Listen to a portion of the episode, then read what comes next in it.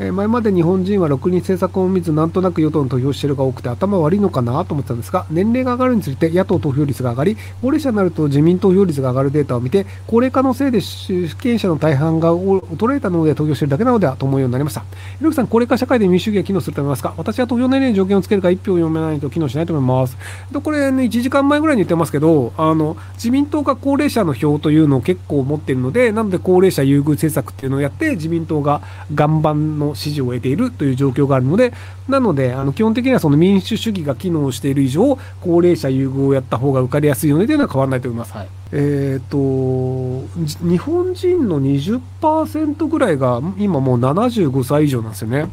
要はあの年金もらってますっていう人が2割いて、で、まあ、65歳ぐらいの人とかも、もう、まあ、基本的にはもう仕事をしなくて、年金を65歳からもらうか、70歳からもらうかみたいなのを、まあ、年に、あの、年金もらう年齢に組められるので、なので、基本的にもう年金もらう支持群っていうのが、まあ、多分3割ぐらいですよね。あの、その、年金だったり生活保護をもらってる人っていうのが日本人3割いるので、3割、33%、3分の1いるので、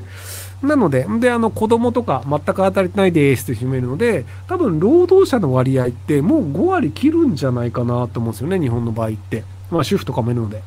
なので、そうすると、働いてる人からいっぱいお金を取って、働いてない人に配るというのをやった方が、割とその、有権者の票は得やすいんですよ。で、あの、サラリーマンというのを完全に無視して、経営者っていうのを優遇しておくと、あの、いっぱい献金もらえるんですよね。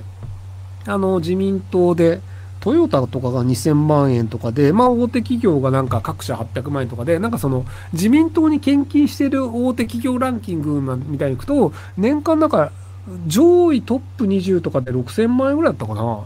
で、あの、まあ、聞いたことのない中小企業とかも、あの、割とその、あの、自民党に献金したりするので、なので、あの、企業経営者を優遇していくと、割と自民党って献金いっぱい出るんですよね。っていうのがあって、なんでその高齢者層から票をもらって、お金は大企業からもらう。んで、あの、労働者っていうのは、まあ、苦労していただくって、まあ、サラリーマンとかね、苦労していただくっていうのが、多分効率的な日本の経営っていうのを、まあ、40年ぐらいやっていて、今の、あの、まあ、日本社会っていうのが出来上がってるっていう状態だと思うので、なので、あの、どういうふうにやった方が、その、票が得られてお金がもらえるかっていう最適解が今なんじゃないかなと思うので、なので構造としてはすごく自民党は効率的で合理的なことをやってるんじゃないかなと思います。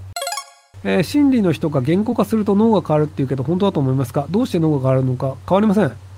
えっとまあ、あの細かい話をするとあの言葉をしゃべることによってその言葉をしゃべったというので脳にその言葉が記憶されるようになったりするんですよ。だ例えばその単語を覚えようとした時に同じ単語を何度も何度も言い続けるってことでその脳のシナプスが太くなってそこで記憶が強化されるみたいな。でシナプスが太くなることが強化されるのがそこが脳が変わると呼ぶのであれば確かに変わると思いますけどでもそれは言語を使わなくても殴られた時もシナプスは変化します。なのであの殴られると脳神経減るみたいな話なんですけど殴るとかあの苦労するとか毒を飲むとかまあ人間生活をして情報が入るとそれによってあの脳は変化するので何をしても脳は変化するよね。なので、脳が変わるって言えば変わりますけど、なんかそこを説明することにあんまり意味がないんじゃないかなと思いますけども。えー、こんばんは、38歳、小持女です。大企業の参加で働き安定をしてますが、クリコンプレックスがありますか国立大中退。もったいないことをした。今から大卒の資格を取ったら、コンプレックス解消以外に将来的なメリット生まれるでしょうかナイス ないんですけど、あの、コンプレックスが埋まるというのも、それはそれで人間の幸せにつながるので、なので、あの、人生今後ずっとそのコンプレックスを感じなくて幸せになれると思えば、それはそれで十分な、あの、メリットだと思うので、とりあえずまた国立大行って卒業すればいいんじゃないでしょうか。